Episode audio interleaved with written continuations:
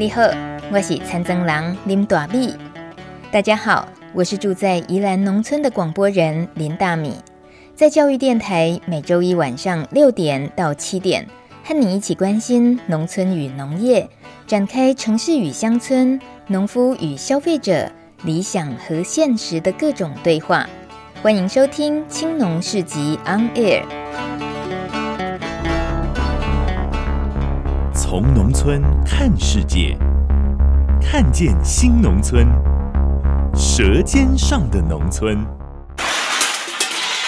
走开啦！欢迎收听青农市集 On Air 节目，每个礼拜一晚上六点到七点，我是大米。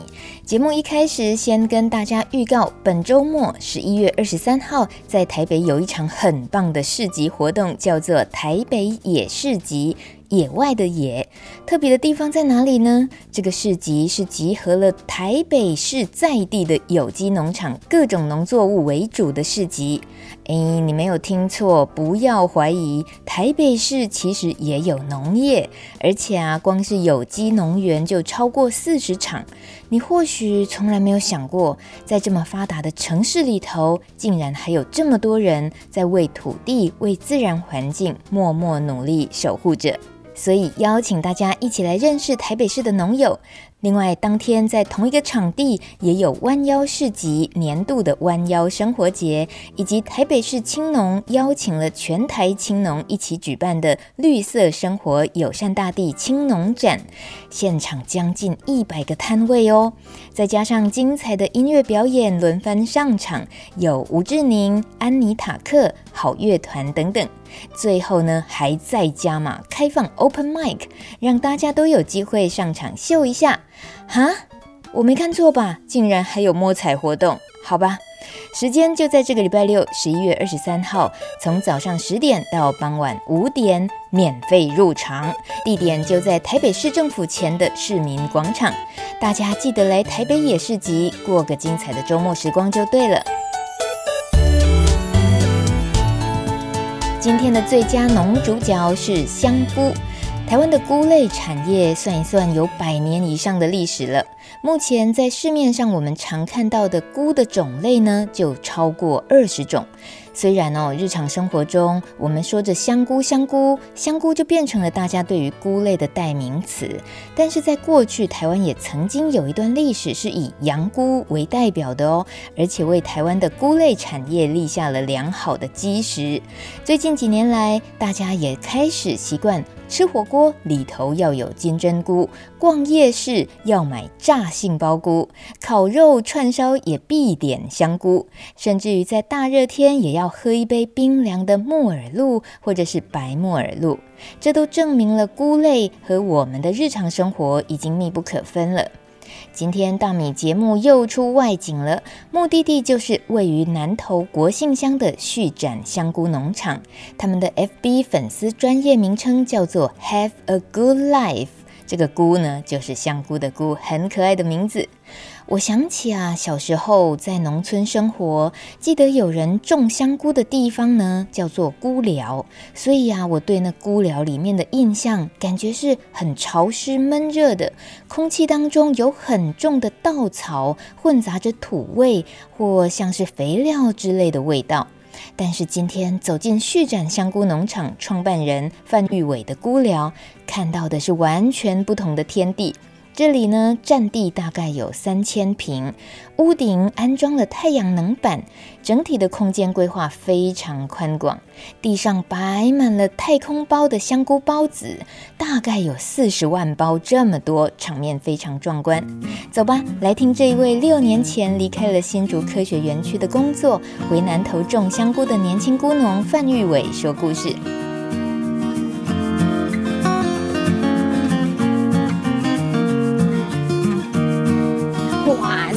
好壮观哦！这个就叫太空包了，是吗？对，这太空包当进来的时候，它会是全部黑色的，嗯、是木屑的颜色。嗯，而它所有一个走菌期大概四个月。嗯，那它会从最上面这地方开始慢慢吐菌丝，嗯，一圈一圈一圈，然后一直往下，嗯，走到底，它会再往上走回来，会产生这种，嗯，呃，我们说结粒，嗯嗯，对，那结粒以后。它会慢慢再消回去。嗯、这时候呢，包子就会在在变色，变成一种有一种咖啡色的感觉，嗯、就是你们平常看到那个太空包那种咖啡色的那种样子。那那时候就可以开始生产生产香菇出来。现在有那个直接卖太空包，然后寄送到你家，嗯、在家里自己采收，嗯、那个感觉是比较阳春版的吧？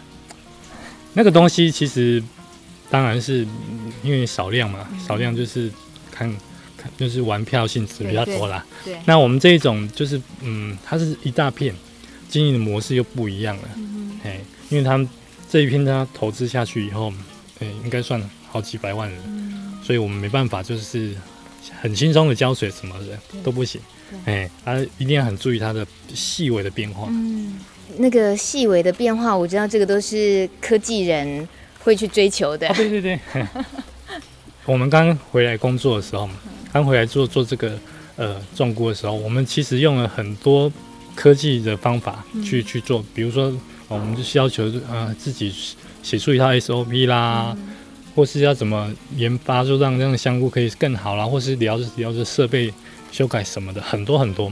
但是农业跟科技业隔行如如隔山，嗯、它还是很多没办法照你科技业这样子，嗯，对，去经营。听起来就是有被打败过很多次的意思。对对对，对，这个学过很多经验了啊。但是科技又又有一个好处，我们做了很多资料。嗯呃，我们就可以从这些 data 里面去去去再去慢慢的修改。嗯，对，这也是科技也带来一点好处了。嗯，嗯，可不可以也介绍一下你们科技养菇的简单，我们可能会听得懂的，你们是怎么样种植菇的方式？其实我们一开始还是遵求那呃询问那些老一辈的菇农，说哎他们怎么怎么做，就是整套的那个管理方式。嗯，但是呢，我们就会去去增加。像那个柱子上面哈，有一个白白的，有一个白白的侦测器哈，那是属于温湿度侦测器。哦。我们希望说把每天的温度、湿度记录下来，然后去比照我们那一天产量怎么样，我们去抓一个适合的那个管理模式。嗯对对对。这样几年下来就是一个大数据了，对对对对对对。因为我们才装好大概一年多啊，我们还在一直在收集这些资料。哦。像这种喷水系统，我们。曾经做过第一套，然后发现不好的，就是呃有一些不是很好用的话，嗯、我们再做第二套，嗯，哎，就是用那个数据说，哎，我们用这一套系统以后有没有改善，嗯哼，或是呃会不会让生产期拉长，嗯，还是产量会变变多，我们都要去那个做一个质量这样。可是你之前父亲或者是这附近是不是也都有一些种香菇的产业？呃，在二十年前的话，我们说二十年前。在国姓乡算蛮多的，是啊，真的蛮多的。呃，但是这二十年里面，在国姓乡算气候变迁呃那个变化比较快一点，嗯，因为它属于呃山谷，你可以看到那边是山，嗯，那边也是山，嗯嗯，它是一个山谷，嗯，所以你只要稍微天气开始转热，嗯，这个地方是不容易没办法凉，哦，会闷，啊闷的话对香菇来讲不是好事，嗯哼，第一个。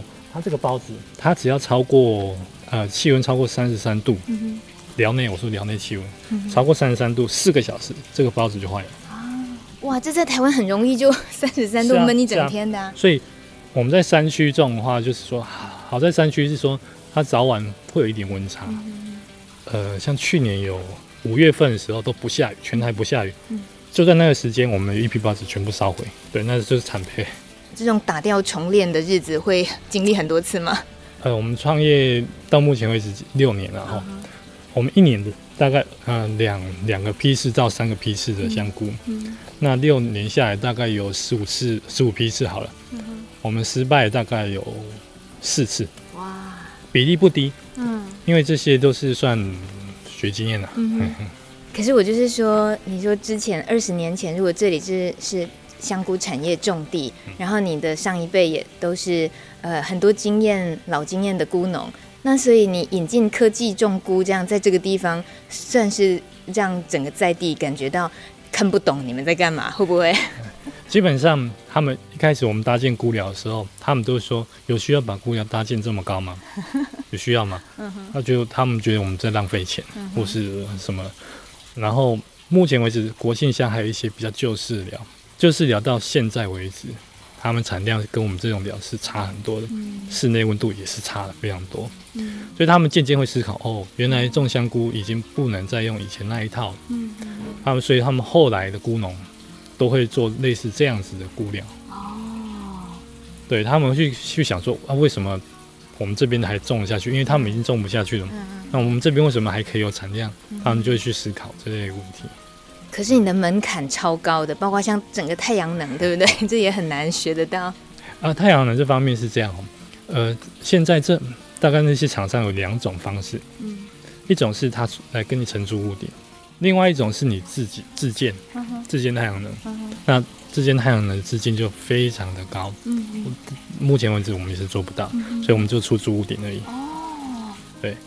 等一下，你这个屋顶太阳能板是出租的，那意思是太阳能的这些呃光电的这些收收集之后的回馈，不是在用在自己？不是不是，因为他们我刚才说那个建造成本非常高，因为你光那一栋已经建好的，你光太阳能板要超过两千五百万左右，我们实在是做不来。是，对，我们就只好把屋顶出租。那到目前为止，政府有一个很好的那个不。那个什么推动这一块的，哎、嗯，我觉得非常好。就是说，因为我们我们自我们自己资金不够嘛，嗯、哼需要政府补助或者什么的，而、嗯、这政府在这一块有蛮大力的那个政策出来，嗯、所以现在渐渐的开始有一些人会去自建。嗯嗯，对对对。啊，可是在这那个两三年前还还没有这些政策，所以我没有办法。是。哎，如果说这些太阳能板，呃，是能够自己刚好是这样子运用到。整个菇寮的话，你有想象过吗？这这是会是你想追求的吗？还是还有其他你想追求的？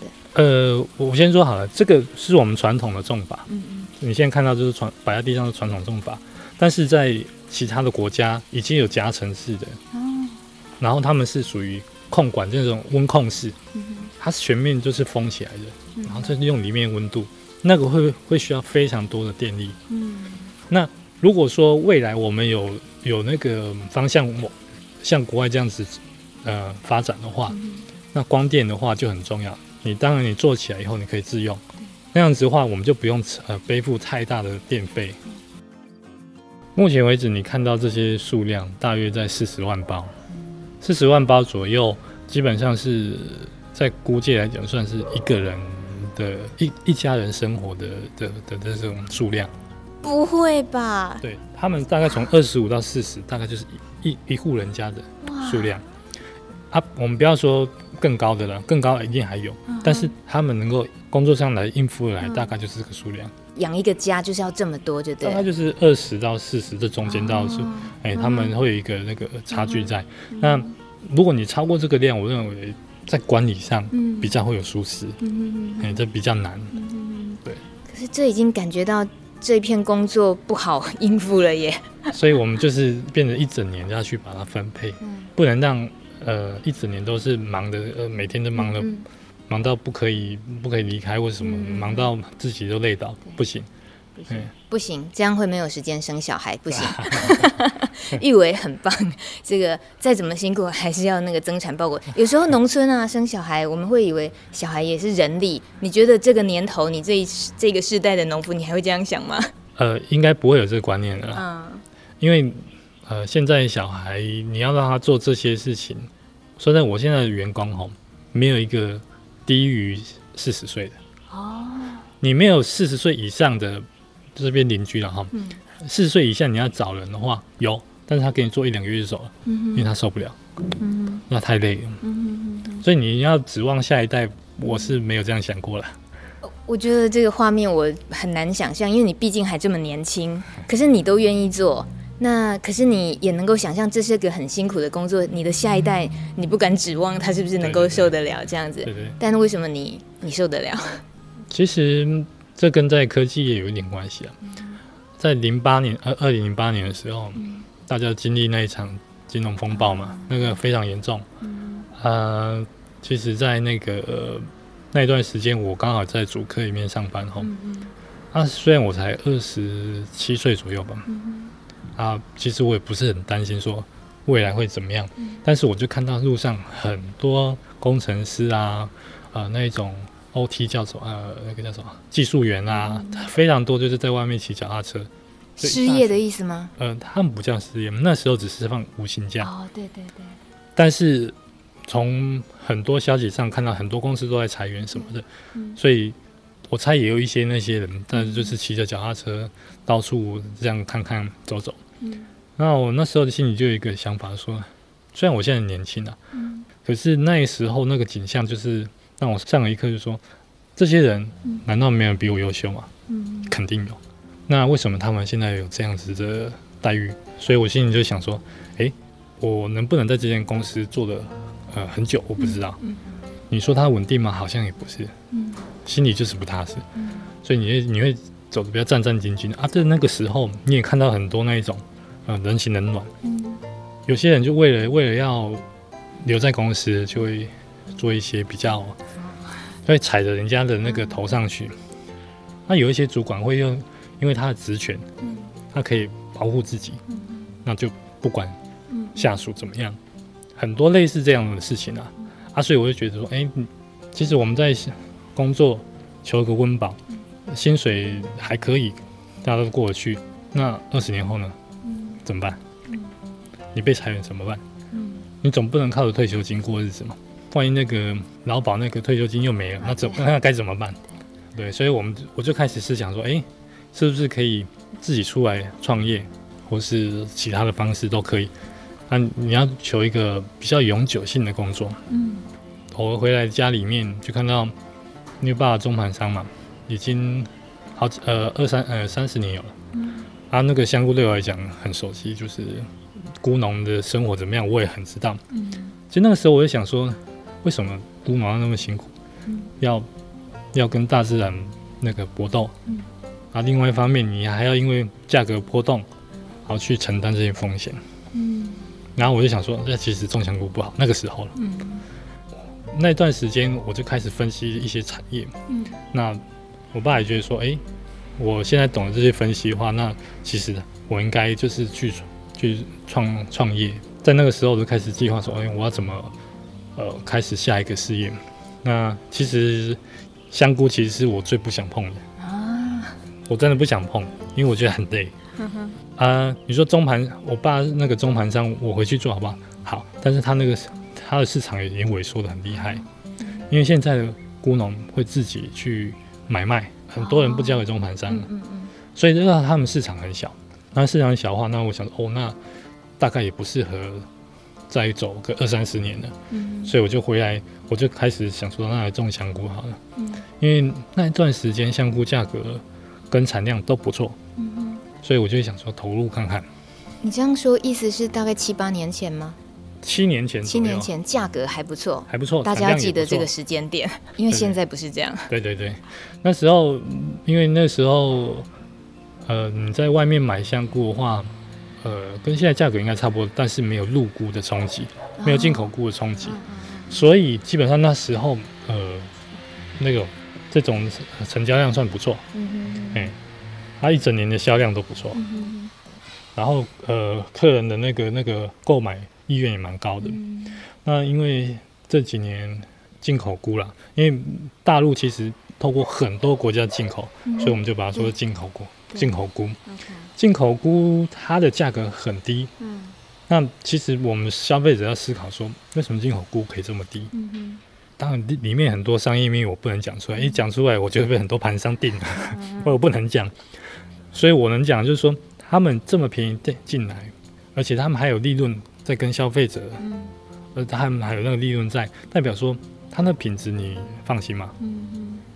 我们有产销履历，产销履历是是一年检验一次，包含它的香菇跟那个太空包它的检验可能会有抽查，但是我们自己。也担心这个品质问题。嗯，我们只要每一批香菇进来，生产的第一批香菇出来，我们就送检。嗯，就看这一批香菇是不是有问题。嗯，其实我们也很担心，说我们香菇出去是有问题的，嗯，所以我们自己先自行检查。你担心香菇有问题的那个源头是什么？这个太空包，嗯，它的成分，呃，百分之七十的成分是木屑，其他是一些营养品，像玉米粉啊、大豆粉啊、米糠这一类。嗯还有它的那个菌种，因为台湾现在木木材不多了，多用许多奇奇怪怪的木头，下去下去去做墓穴。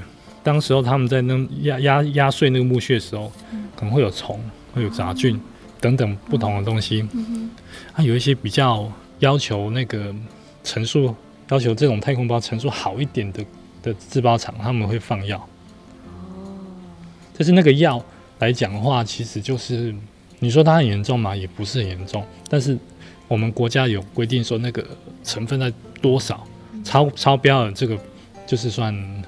有农药的东西，那早期他们都有放，嗯、很多工很多厂商都有放。嗯、那我们去我们会去挑没有的，嗯、去去跟他购买包子。嗯、啊，可是你说他没有，就真的没有吗？嗯、我们就自己检查，自己自行检验，嗯、自行送送验这样。嗯、对啊，他如果每一次都没有，我们就放心。嗯、啊，可是我们这个动作会持续一直做，每年做，每不会停，因为我们不知道什么时候会有。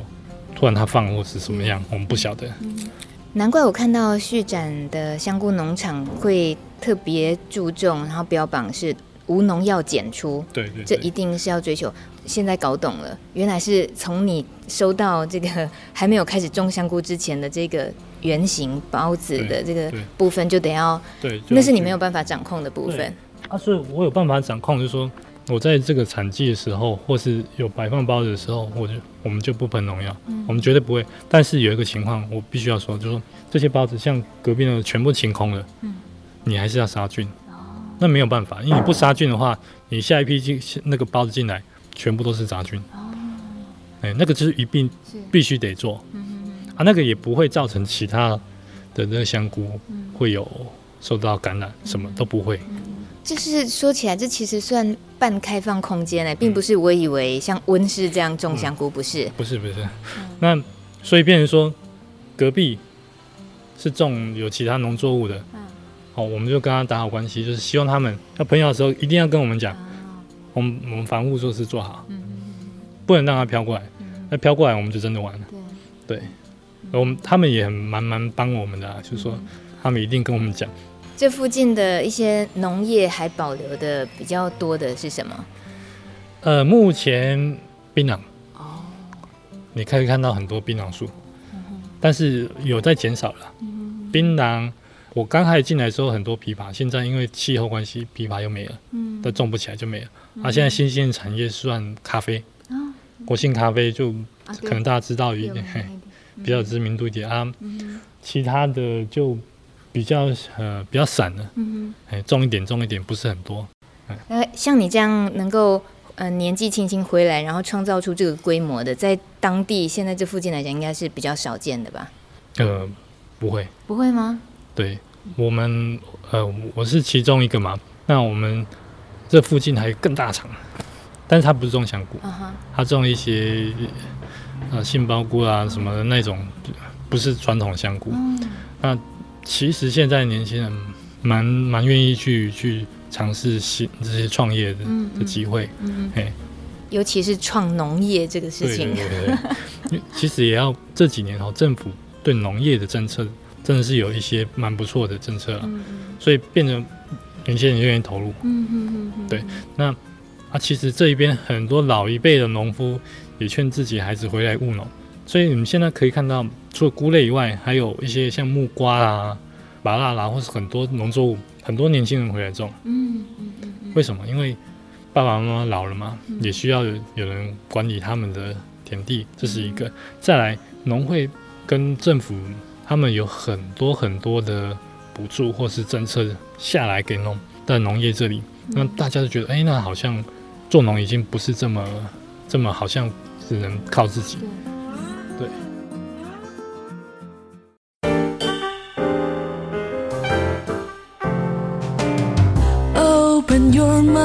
就爱教育电台。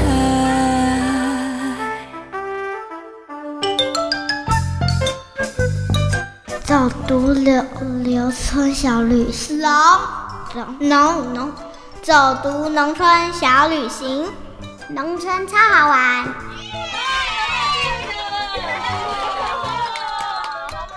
你正在收听的是《青农市集 On Air》。今天大米带着米妈一起拜访在南投国姓乡种香菇的年轻菇农范玉伟。这个地方每年都有举办抢成功这个活动，是被列为客庄十二大节庆活动之一。跟着在地人一起认识国姓乡长福村的小村风情，还有哪些呢？这长福村它现在算比较。没有这么多观光产业的东西，嗯、那有很多的那个那个露营区，好，大家想要来呃想要来露营的话，可以来这里。嗯、另外一方面就是说，长福村里面，它有一些人就是保有一些传统的那些民俗风情的、嗯、的的、活动啊，嗯、例如说呃像是抢成功，嗯、他们就会去去去准备这类的活动。啊，然后就抢成功，郑成功那个成功，对对，那个抢滩就有活动这样子，嗯、类似这样，他们就去准备这样子的活动。啊，包含还有呃咖啡节，嗯、咖啡节在国庆算一个很大的节日，那他一次就一次就是吸引国庆所有的咖，所有在地的咖啡农到那里，嗯、再过来说香菇，香菇的话当然可以，当然可以到我们农场来看看。还有一些地方，像是呃，比较属于你想看到其他种类的香菇，我们这里也有。嗯，对，嗯、所以大家可以来到这边的话，就是买一些新鲜的水果，嗯、或是新鲜的香菇，嗯、可以回家吃这样子。嗯、那这个时候很适合介绍，为什么你的品牌名字叫 Have a Good Life？菇就是香菇的菇，我们英文说 Have a Good Life，就是一个祝福的话嘛。对对对。可是你直接把那个 Good 用香菇的菇取代，真的是。这有画龙点睛之妙。这个故事是这样子哦，我们当时候，我跟我老婆还在新竹上班的时候，那有一天，我们都是啊，我会载她去她上班的地方，啊，我再去上班。那有一天，我就去想到说，哎，曾经有一些美国片都是说，在每天早晨要送彼此去上班或是各自忙碌的时候，都是 Have good day。所以我们就想说，哦，那我就。那一天就神来一笔，跟他讲了这一句。Uh. 那后来我们也常常会这样子说一下。Uh. 后来进到农场以后，我们跟我们在农场里面开会说：“哎、欸，我们粉丝团要取什么样的名字？” uh. 因为续展是我们对外的那个品牌。那在 Facebook 的那个那个粉丝团名字，我们也要想一个。Uh. 想想想想，我们就想到说：“哎、欸，这句 Have a good day。”但是天好像很小，uh. 我们就把它改成 Have good life。那我们就想说啊，跟香菇没关系啊，只好就取一个谐音，把 good 换成菇，是这样。有些人问我说，哎、欸，你们有个名字叫 Have Good Life，我说对，因为续展你可能不好记，嗯哼，可能会忘了，嗯哼，Have Good Life 可能会让你有一点印象，对，有甜蜜点，就像一首歌有甜蜜点一样。我们跟着玉伟逛逛他的续展香菇农场，总面积大约有一甲。十一月份的南投国姓乡这里仍然有热情的太阳晒得人暖烘烘的。幸好这个现代菇寮的搭建特别挑高设计，通风良好。这些菇菇们吹着山谷来的风，慢慢酝酿着要长成一朵朵又 Q 又香的香菇。我们就不吵他们了。进屋子泡茶聊天吧。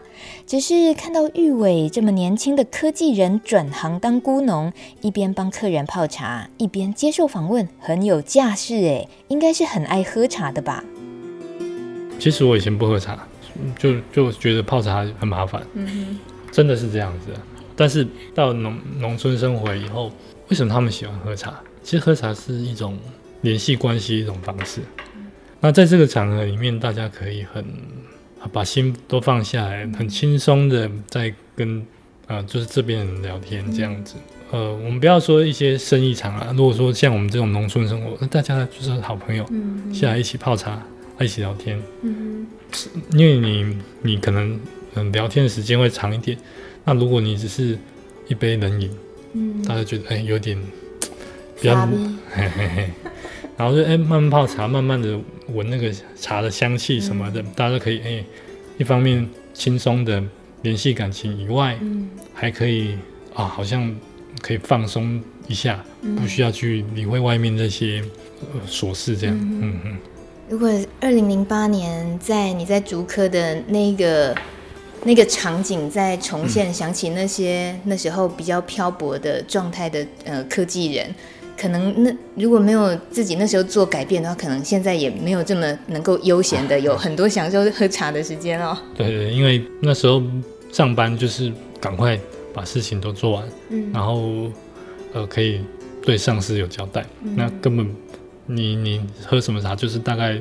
只有外面的饮料店买一下灌一下就赶快再继续工作，嗯嗯嗯，嗯，很难体会喝茶到底有什么好处，嗯嗯嗯，那到农村生活以后，就得哎，喝茶好像对身体蛮好的。其实喝茶是让你放松，反而对你身心状况会好一点。对，只是农村生活相较于都会，毕竟那个挑战很不一样。那你跟你太太那时候又还那么年轻的情况做这个决定是？两个人也就本来有一些什么样的对生活的共识吗？否则跨出这一步是非常难的吧。嗯，当时候在竹科工作，待遇其实还不错。然后你说在那里生活不好吗？其实没有不好，但是就是你随着年纪在大在增长的时候，你会发现很多的人，或是你的所谓的同事、你的朋友。在那环境下，通常都是，嗯、在在做一些尔虞我诈的事情，或是争斗什么什么什么很多。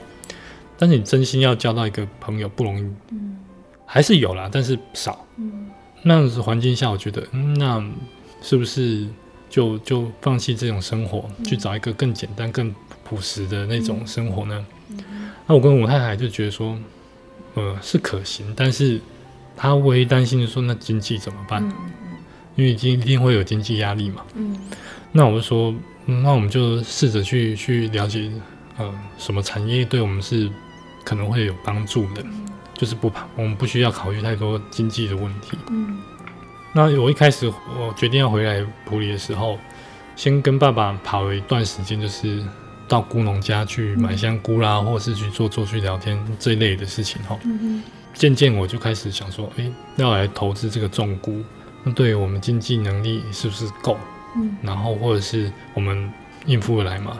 然后后来我是决定投入以后，分析的跟现实状况还是有一点差距。我每天就是哦，快崩溃，快崩溃，因为你投资非常大的的金额下去，然后又你劳心劳力在这里，嗯，你真的就是，而且他还因为像那个走菌期的时候，你只能看，嗯，你什么事也不能做，嗯，那我能做什么？就是。控管它的温湿度，我每天就是在忙进忙出，忙进忙出，然后一想到，哇，这会不会会不会有有哎，会不会收成什么，就烦恼，很烦恼。嗯、然后我老婆跟我说，你要烦恼什么呢？你能做的就是这样啊，嗯、你还能做什么呢？嗯、然后我就想说，嗯，对啊，啊，我说，他说你要转换一个心态，我说什么心态？叫做那个置死地而后后生。哦那种心态，就很重的话那时候我心里想啊，你一个女人家，你 你怎么讲这么豪爽？后来哎，也正中我心里面，也给我一个心里面一个答案，就说对啊，我还能做什么？嗯，今天就是把努力做好我该做的，其他就是只能等待结果了嘛。嗯嗯。对啊，那时候我就醒了，然后就把自己每天忙忙忙很累，倒头就睡。嗯。后来第一年下来。说真的是还有不错的成绩啊，嗯、所以让老婆也安心了，嗯、所以这个房子也可以啊顺利搭建起来。嗯、嘿嘿。好，可是那么大一片真的顺利长出来的时候，再来就是担心卖啊，所以你是一个本来就已经先想好，你确定你可以卖得出去，是这样吗？对，因为我一个优势就是爸爸是中盘商，嗯、他的通路会比较多一点，嗯，所以我不是很担心种出来以后没人要，嗯、但他只要求我一件事。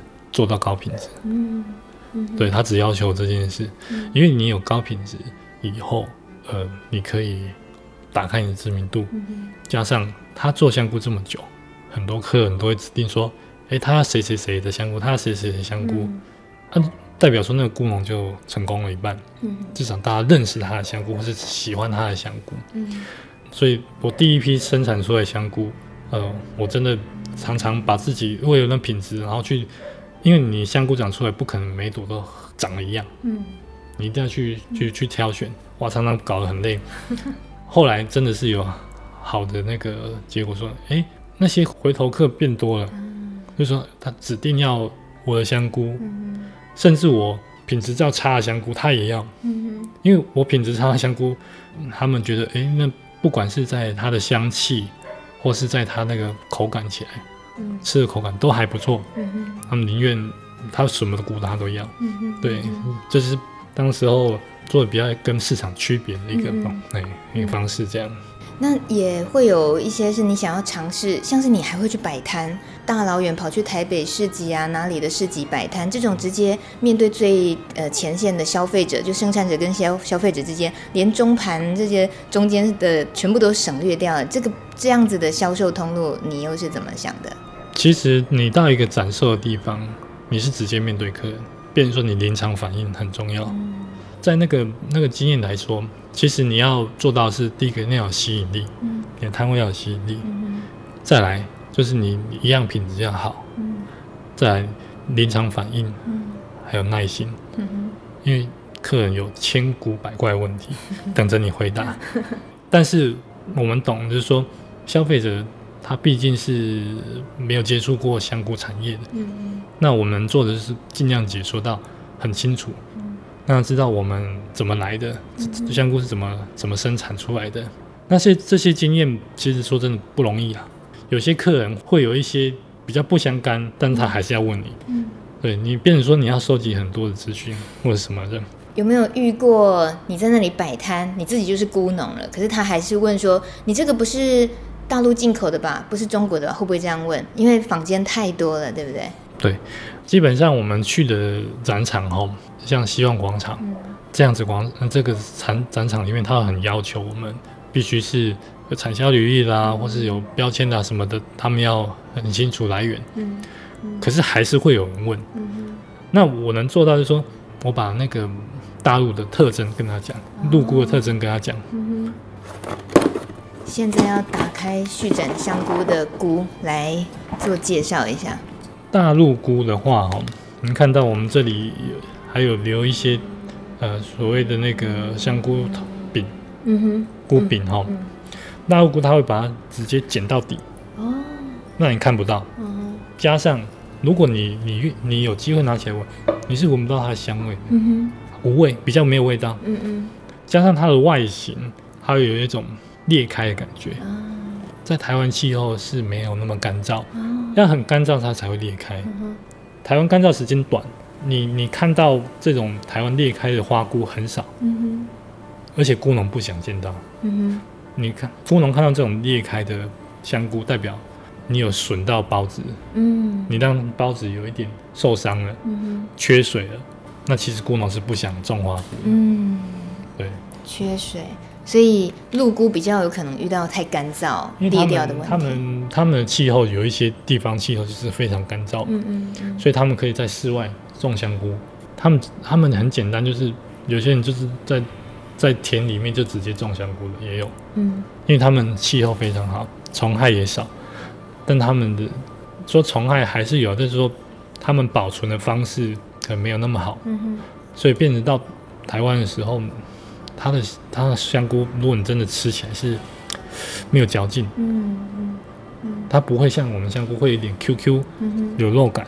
嗯因为他们就因为受潮，或者是因为运送过程中有一点呃可能潮湿的，或者太久的时间了，嗯、都会影响它的品质。嗯、对，那我们香菇就是采起来就就烤了，嗯嗯，就把它直接把它那个烘干，所以我们香菇会会比较就是说，你闻起来会有一种清香的味道，嗯，不会有那种放在厨子里面的味道。它好美哦，它。感觉圆润饱满。最近刚好这一两个礼拜，农委会也是一直在帮消费者回答很多问题，尤其关于香菇，然后再再加上香菇产业提出的要政府好好的面对现在这些走私香菇的问题。我要承认哦，我到最近农委会出来澄清，我才知道原来中国香菇一直都是走私，一直都是非法的。因为它太常出现在我们生活中，就也太容易听到说哦啊，那一整条很多啊，都是大陆来的，我们就以为哦，所以比较便宜是因为很多大陆来的，可是没有想过哦，原来它是非法的，原来它是又弯来弯去，可能弯到越南，然后这样走私进来，它整个对于台湾菇业的冲击非常的大。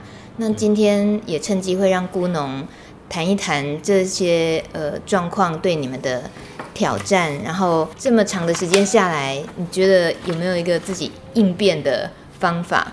我们进口香菇进来，非数量非常庞大，价格低廉，这这是他们的优势。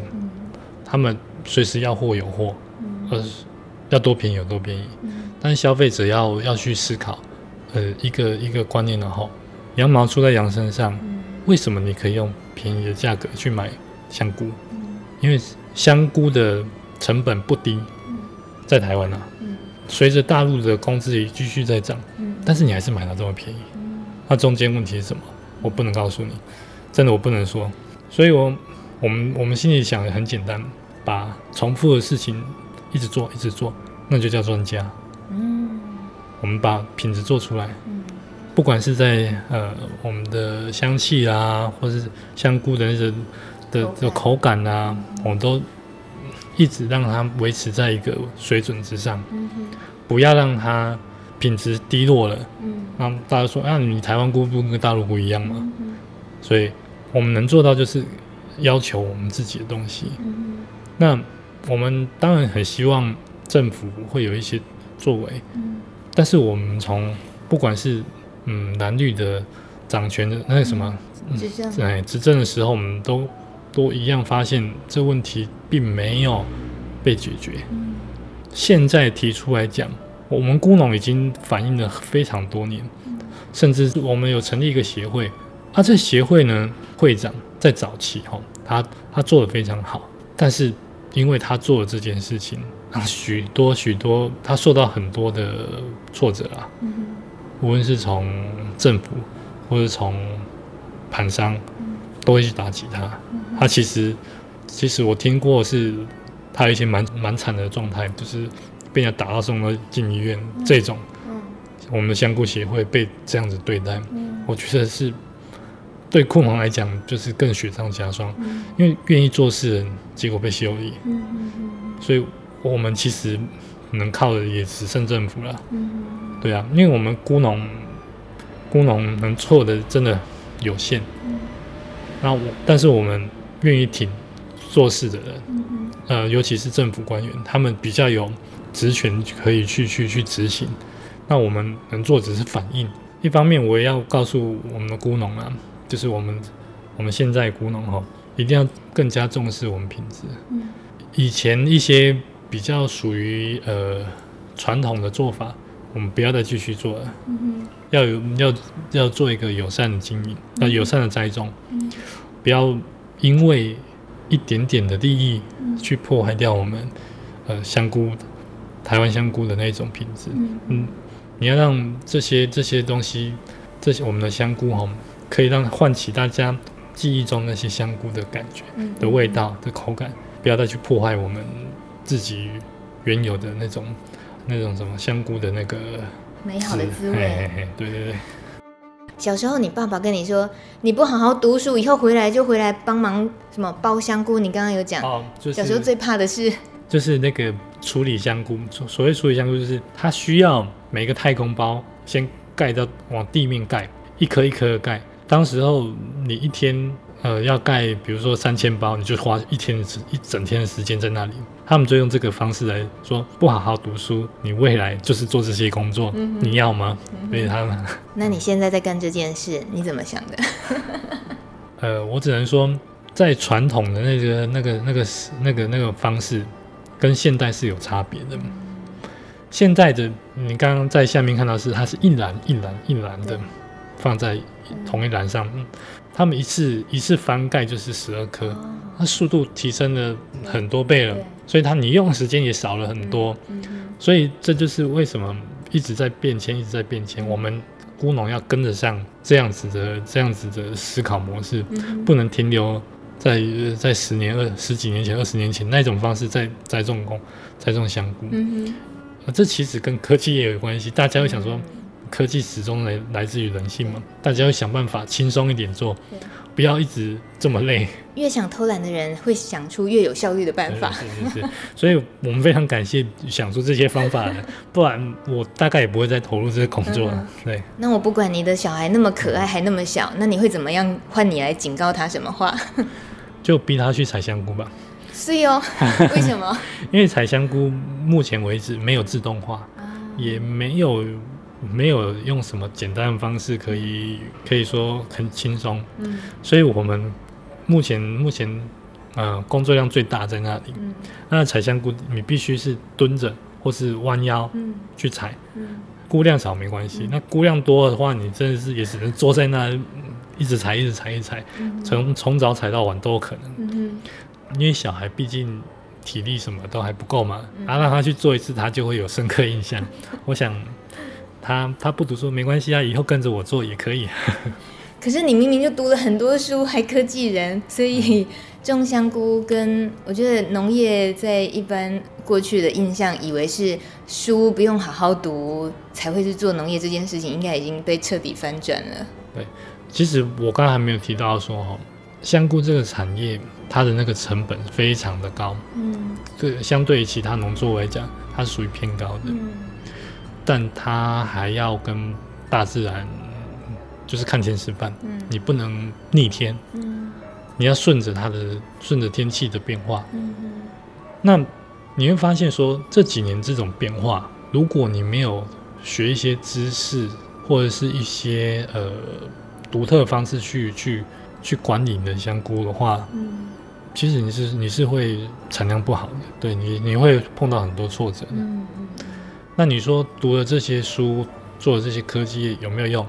呃，你一开始没有发现你用到这些东西，嗯、真的你没有发现，后来发现，哎、欸，啊，其实这就是以前有有碰过、有学过，你才会有这个印象在，你只是忘了它，嗯、你忘了它从哪里，你在哪里学习到的，嗯、所以做任何的产业都，我觉得都都相同啦，嗯、就是要有，呃，你要一定要求新，嗯、然后你要勇于去去做改变，嗯基本上这些知识都建立于你所读的书，嗯、呃，你可能是读别的科别的科系，但是你回来种这个，但是因为你你你训练一些思考模式以后，嗯、你可以运用在这里，嗯、并不是完全没有用，所以我觉得读书很重要，嗯、你你不管你之前从事过什么也很重要，你可以从中去去做一些变化，嗯、这就是知识的重要性。对嗯平常还有机会能够跟老婆讲 “Have a good day” 吗？现在大概就是，呃，他起床以后就开始有只有有一个小孩子在闹，已已经没办法再说那句话。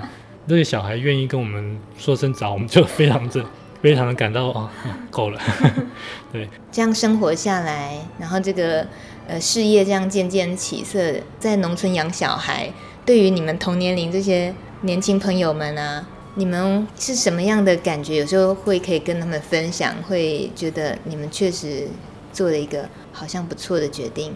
呃，我们同事或是以前的朋友都还在都会呃工作或者什么的，他们会怎么带小孩呢？就是把他送安亲班嘛，或是托儿所，或是小学，或或者小学下课以后就是去安亲班之类的。嗯、他们渐渐会觉得说，哦，小孩。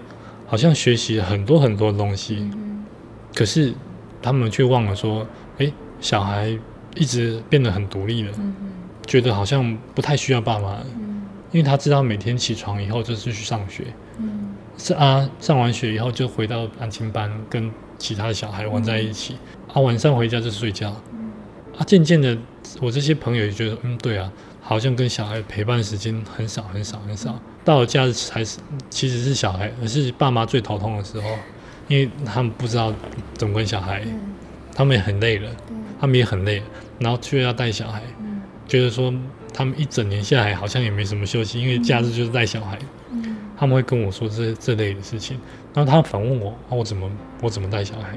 我说基本上我我的状况是我让我老婆在家带小孩，哦，我去外面。忙这些香菇的事情，但是回到家的时候，我非常喜欢跟小孩玩在一起，嗯、因为我我在外面很累嘛，但是小孩是是上天给我们礼物嘛，所以我就就我就跟他玩在一起，他也觉得很好玩，他也每天很期待我回来。嗯，那我觉得对他虽然学了少一点的东西，可能跟同年纪来比的话，他有些同年纪我已经会这个会那个，但是他还不会。但是我觉得 OK，因为他还愿意跟父母听父母的话，或是跟父母在一起，很喜欢在父母旁边。那我觉得童年嘛，就是让他开心一点就好了。你说学东西很重要，很重要，但是是要在这个时候吗？我觉得还不用啦。那我宁愿就是哦，我看着你长大，对，我陪你长大没关系。虽然你虽然你可能一开始会碰到一些挫折，说哎，为什么同学已经会呃英文啊，或者什么什么都会了，我还不会。我以后大概会跟他说，你跟不上没关系，你只要有用功读书就好。你成绩差我也不要紧，但是你不能放弃，这样就好了。对。而且他整个山林都是他的菇寮，他只可以讲出一一大堆那个香种香菇的专业知识。谢谢玉伟，我觉得今天很幸福，在聊天访谈，然后一直香菇的那个 扑鼻香过来。我今天其实来访问玉伟，那拜访，顺便也带了米妈过来，然后就听到米妈说，其实已经好久好久放弃在家里炖煮香菇啊，一些香菇料理。可是他明明常年吃素，我从小印象中就听到妈妈都会把香菇加在各个料理，然后可以变个汤啊什么什么的。可是他说，最近这么多年下来，对香菇买香菇的那个信任感越来越下降，所以我知道我今天带他来也是重拾信心的。是刚才老板说的吧？那个香菇本来吃就比较有嚼劲嘛，后来吃的香菇比较比较软软的，软软的，好像炖很久了。啊，又味道呢又比较没那么那么清香。后来我就感觉说啊，真的那个外国的真的不知道过了几遍的处理了，所以品质都改了，嗯，所以吃起来就不同，嗯，所以后来我都不买香菇。今天又比较有信心了哦，还有有信心要买这边的，呃，所以那个了解产地真的很重要。玉伟，谢谢你。不会不会。感谢你收听今天的节目。网络上想听到更多农村与农业的故事，可以搜寻四个字“米米之音”，稻米的米，米米之音就有了哦。下个礼拜一晚上六点空中见，拜拜。